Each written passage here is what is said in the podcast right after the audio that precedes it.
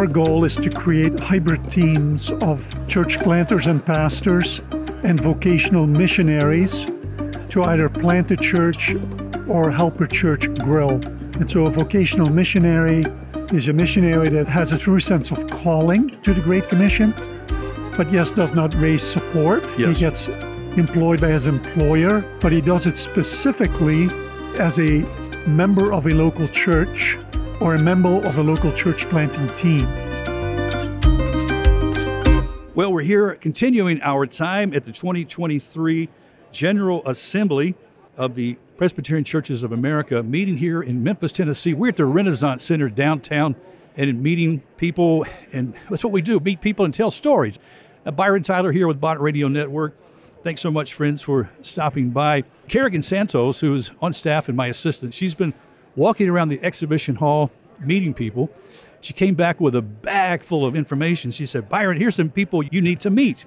And so I said, well, okay, let's get them on the microphones. And so we're starting some time here now. You're going to meet when you come to a conference or convention like this, so many different people, so many different ministries that are represented in this exhibition hall. It is such a blessing to see what God is up to around the world for the gospel's sake. And so I just met a gentleman that I'm looking forward to introducing you to. He's with a ministry called 1826 Network, the 1826 Network. Let me introduce you now to someone I just met, Tom Nachtergaele, mm-hmm. who is with the 1826 Network. Tom, welcome to Bott Radio Network. Thank you. Hey, we were just kind of talking off a microphone and some of the connections. You are actually a ministry under the umbrella of Mission to the World. Of mission to the world, yes. And I just, we recently had Roger Lowther, who was with uh, Mission to the World in Japan. You don't personally know it because it's a big staff there, but uh, it's pretty encouraging to see the network there and just what you guys are doing. We want to explain more about your work. But originally, you're from Belgium, Yes, was born and raised in Belgium. in Brussels or outside of No, in the Flemish part, in a little city called Oudenaarde, and um, was able to come to the United States as a 19-year-old with my parents and siblings, who then moved back five years later. But I became a Christian through the ministry of InterVarsity during my university years. When my parents moved back in '84, I was married in '84, and um, have been yeah, but then I was in the United States for the next 15 years. Wow. You know, I told you I had an experience in Belgium back when I was in college. I spent a summer campaign with Operation Mobilization, and our first stop was in, uh, we landed in Brussels and drove to Leuven, which is about 40 kilometers outside of uh, Brussels. And uh, tell me, now, the name of the institution we were, which we were staying on part of the campus, which was the Greater Europe Mission at that time. I don't know if they're still there. They might have changed They're not their there name anymore. might have changed their name, might have mm-hmm. having oth- uh, worked somewhere else. But at that time, it was under the auspice of Greater Europe Mission. That was the section. This is a big monastery and a mm-hmm. seminary mm-hmm. for the Catholic Church, but some of the property was used for other purposes. Well, I don't I don't necessarily know that much about the property you're talking about.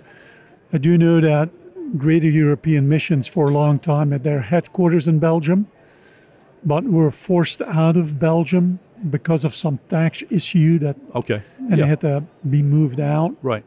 And so um, I know that Operation Mobilization has their hospitality and welcome center in Zaventem, which is very very close to the airport. Yes.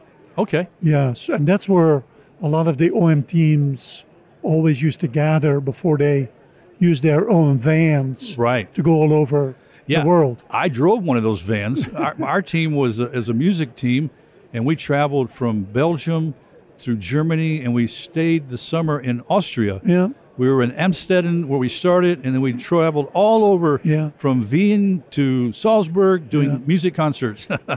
yeah. so Yeah. it was an experience. I, I was like 19 years old now. Yeah. Tom, I'm 61 now, so Yeah. that was quite a few years ago. Yeah. But uh, so, can you talk a little about life growing up as a, as a young boy in Belgium? Well, so I mean, the Belgium that I grew up in really doesn't exist anymore. But I grew up in a very ty typical Flemish culture, uh, that's culturally very Roman Catholic. And Belgian people, in contrast to Dutch people, are, you know, are very private, hold to themselves, are, are a bit cautious relationally. You know, everything was very local back then. Uh, so very monoculture, which today is very different because, you know, we've gotten so many immigrants the last 40, 45 years. I'm 63 now. So, so yeah, the Belgium I grew up in, yeah, does not really exist anymore. Um, And so, Tom, really, as you mentioned that, I was just thinking, even here in Memphis, Tennessee, where we're doing our program f- from at this mm-hmm. convention, it's becoming truly a multicultural, you know, destination, city, mm-hmm. just like places all over the United States, mm-hmm. you know, with refugees and immigrants moving. They always have, but we're, we're seeing more, and we're seeing the face of, of cities and nations change greatly Yeah. because of that. Yeah, that's Yeah. the same in Belgium. So you know, when like when I left Belgium in '79, you know, you looked at the our our national football team, huh? the soccer team. Yes. It's all white, looking like me. But you look at the national football team today, and there's maybe three people that look like me, and everybody else is of Yeah. a different color, Yeah. different culture.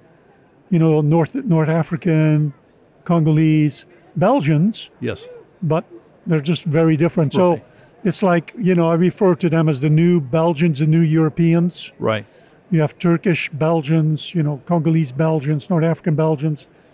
And it's it's quite unique. Yes. Yeah. Yeah. And so in that way, Belgium has changed quite a bit. Yeah, and some of that is a, a melting pot of some rich history and heritage that can is blended together oftentimes, especially when you talk about some of the different ethnic foods that get blended into that, that. too. yes. We really want to talk too about the the work that you're into with uh, the mm-hmm. 1826 network. Jesus said in, in Matthew 28, you know, we, we refer to that to the Great Commission that we go into all the world and make disciples, baptize them in the name of the Father and the Son and the Holy Spirit. We, we know that command that we've been mandated as a church mm-hmm. to make disciples. The gospel is our message, right, Tom? Mm-hmm. To get that message out. One of the things I think we're noticing now as we move into the time we are now, ministry sometimes has a different look or can take on a different look mm-hmm. when it comes to making disciples, making contacts, not just through the local church, but through business, mm-hmm. you know, mm-hmm. business opportunities. As we have business professionals now they're greatly being able to influence the marketplace with the gospel of Christ. Yeah, so I mean, the 1826 network is not so much a business model or business as mission. Basically is it's it's very much a, a church-based approach to sharing the gospel, but instead of focusing 1826 focuses more uh, on people who use their vocation as their mission, but out of a local church or a local church planting work. Okay. So, uh, so our goal is to create hybrid teams of church planters and pastors and vocational missionaries to either plant a church or help a church grow. And so, a vocational missionary is a missionary that is a, that's has a true sense of calling to the Great Commission, but yes, does not raise support. Yes. He gets employed by his employer Yes. but he does it specifically as a as a member of a local church or a member of a local church planting team Right. and uh, and his primary witness is his narrative is his professional and personal narrative what makes you different so your job gives you that platform to build relationships Yes. where people begin to s- ask the question okay why are you different and then you have an opportunity to share your personal story and say look you want to hear more come to my church come meet the people of god So it's that's really, kind of the, the heart of it oh, the heart I, of it I love that. So it really is connecting people back to the local church. it is Which yeah, that's Yes, awesome. yes. It, it reminds me. Recently, I had a, a friend on. Is a coffee roaster here Mm-hmm. in our city, mm-hmm. and he's built a relationship with a community down in Oaxaca, Mexico. Mm-hmm. And through this relationship, he's getting their, the coffee beans. Mm-hmm.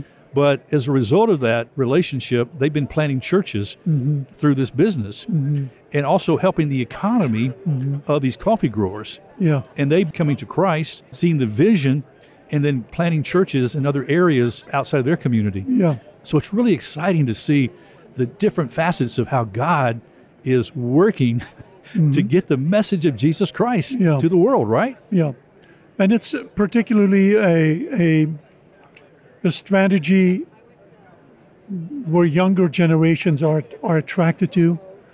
There are younger families who have a real desire to become part of the Great Commission, as you mentioned, but yet don't feel that they want to raise the support or go through an you know an extensive vetting process. And but they want to use their job to support local pastors, local church planters, Yes. and uh, you know, and it's and we have you know we've we've, we started this ministry four or five years ago, and today we have about seventy people all over the world in connection with local churches and local mission teams. Are you seeing too, Tom, where a business owner or somebody who has a business profession may be able to get into a particular area of the world, say a country or a nation, who might not be as receptive to Christianity, but based on their professionalism, the business product they offer, or the skill or service, that's kind of the key to get into to and build those relationships. Does that happen? It does, but I think, you know, it's a bit more challenging to think about business as missions because, you know, to start a business is difficult to begin with. And to be successful at it, even in the US, is a hard thing. Right. So to do that cross culturally is even harder.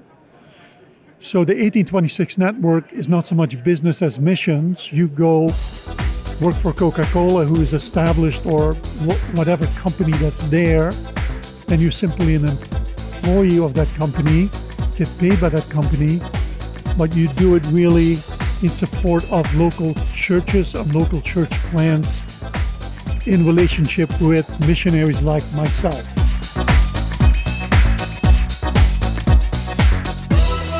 Mid South Viewpoint will return in a moment. He won the race by choosing not to run. For the Colson Center, I'm John Stonestreet with The Point. In 1924, Eric Liddell won an Olympic gold medal in the 400 meter race. As a devout Christian, Liddell decided to never race on Sundays. Imagine his dismay when he realized that his best race, the 100 meters at the Olympics, was scheduled for a Sunday.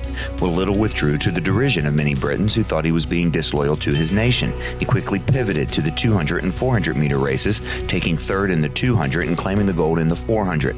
Liddell was the son of Scottish missionaries to China, and his story was memorialized in the film Chariots of Fire, which won the Oscar for Best Picture in 1981. Despite athletic success, Liddell returned to China the following year. During World War II, the Japanese took over his mission statement, placed him in an internment camp where he faithfully served Christ and others before dying of a brain tumor in 1945. Liddell's Olympic time decision was consistent with the life he lived in faithful service to Christ, who made him for China, but also made him fast. He ran every race, including the race of life, to feel God's pleasure. For the Colson Center, I'm John Stonestreet. Okay, so tell me the name 1826. How did that come to be? So 1826 comes from Acts 1826, where you meet Priscilla and Aquila, who come to Christ through the ministry of Paul in Corinth. And then Paul, of course, says, Look, I want to go to Ephesus, plant this church. Can you please come with me?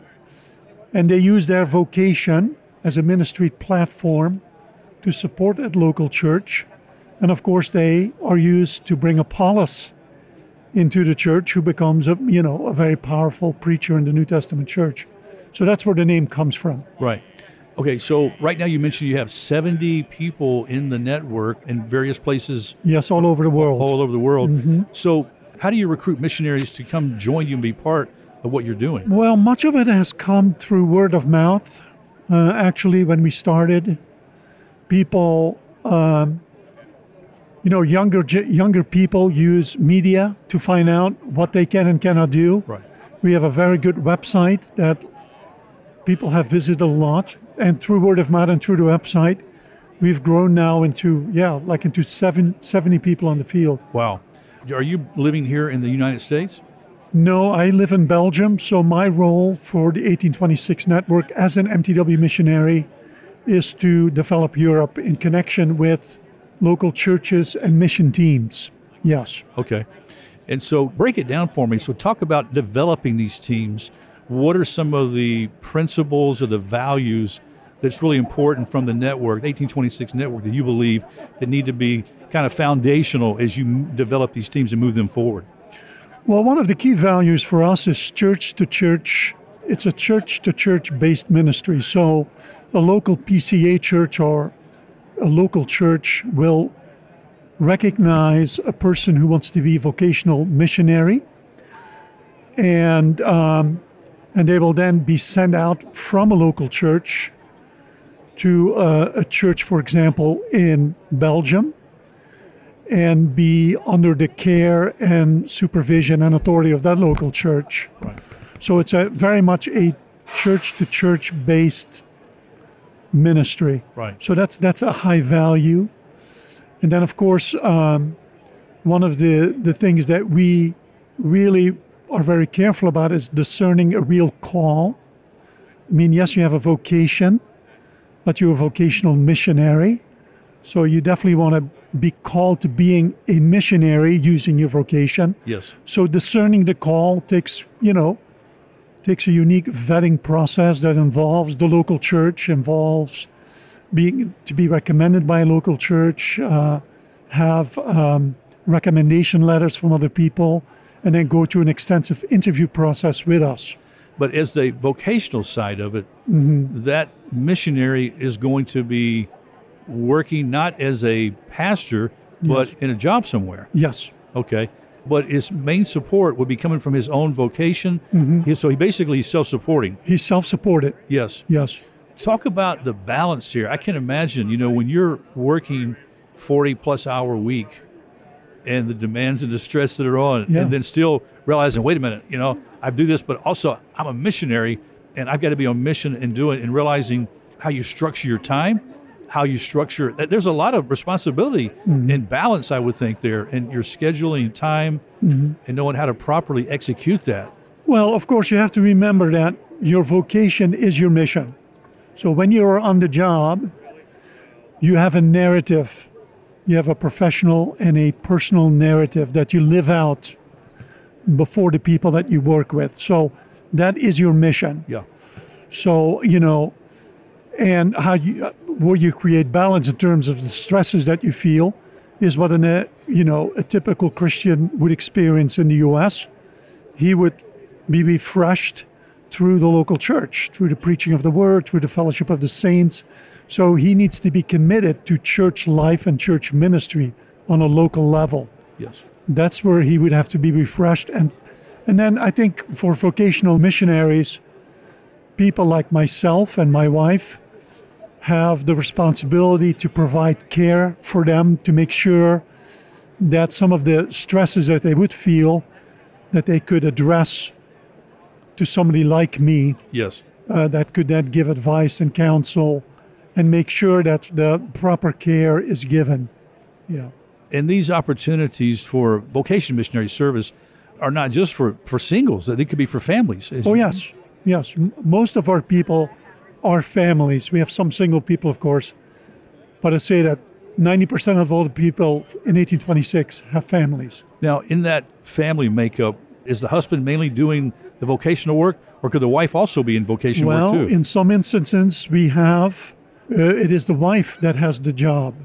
Yes, we have a few uh, vocational missionaries where it is the wife who is employed and so, which obviously frees her husband up, I guess, to. to do ministry in the local church. Through the local church. Yes, we do have that. And what are some examples of ministry types through the local church? I mean, I'm probably similar to what you would see in local ministry here, but may, maybe not. I mean, especially if you're in a different culture, in a different country, what would that look like? Well, in some instances, depending on, on the vocational ministries and its background, in Europe, for example, they can provide, some of them are ruling elders and have experience as ruling elders, so they can teach they may eventually become a ruling elder of the local church that they're serving in. You have people who have certain gifting in building relationships and sharing the gospel, teaching English as a second language, uh, being involved in mercy ministry, um, refugee ministry. There was all kinds of avenues in local churches that people can get involved in. So I guess somebody, a professional like a, a doctor or physician, would could also be. In in a place like Belgium, that would be more difficult because it's highly regulated. Right. So uh, so that would be more more difficult, but not impossible in certain in certain senses. But you have to be you would have to be careful attention to the laws of the land. Yes. Yeah. So, what are some of the future plans? I mean, where, where would 1826 just continuing to recruit, continuing to place missionaries, vocational missionaries in places all over the world, I guess? Well, one of the goals that we have is to regionalize. So now we have an 8026 board of directors. We have our own 501c3 that's here in the US, but we would like to have a you know board of directors and then and and 501c3 located in Europe, in Japan, in the Middle East, and in other parts of the world, so that so that it can be locally driven, Okay. so that local churches there begin to send out their own 1826 missionaries in other parts of the world. Right.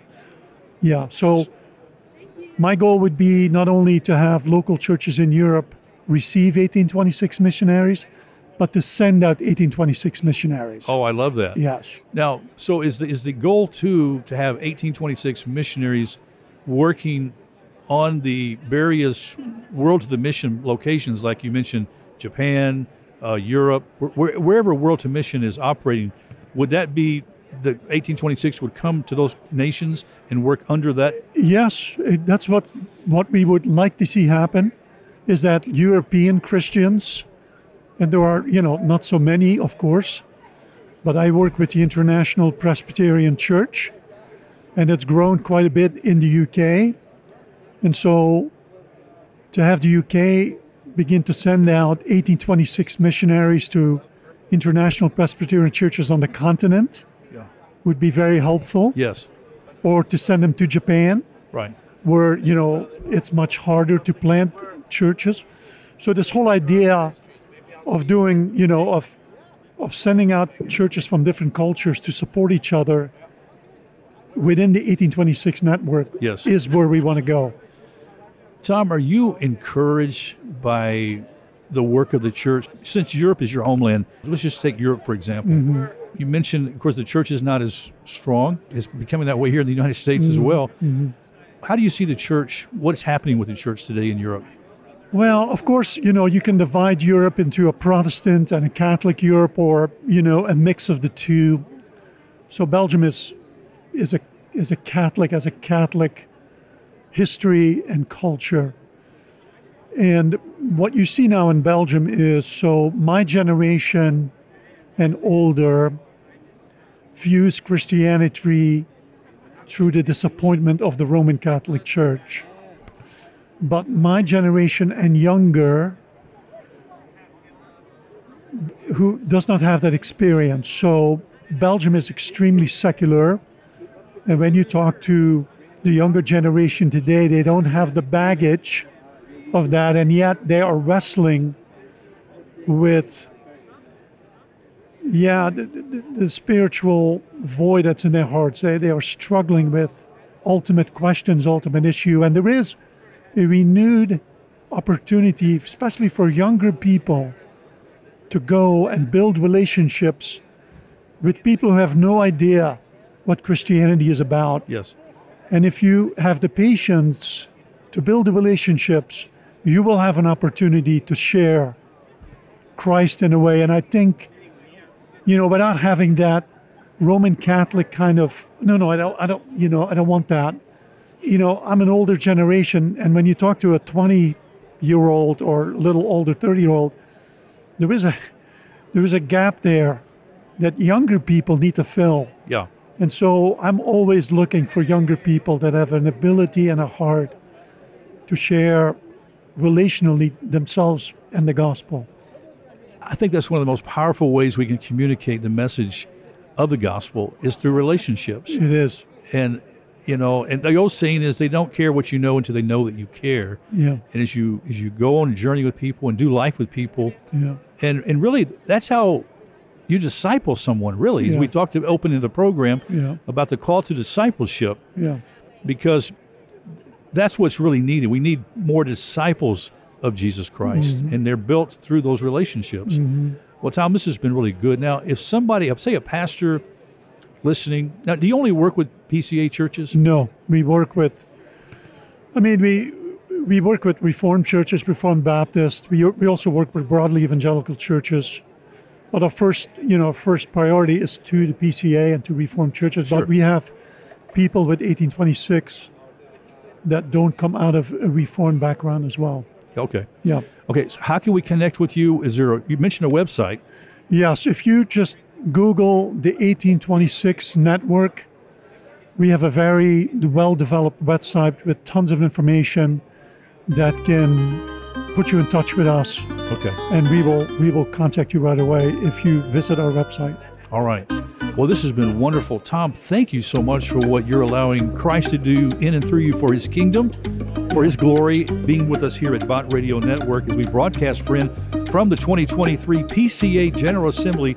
We're at the Exhibition Hall, downtown Memphis at the Renasant Convention Center. Having a great time meeting people like Tom. God bless you, Tom. Thanks so much for stopping Thank by. Thank you. Thank you. It's my pleasure. To Mid South Viewpoint.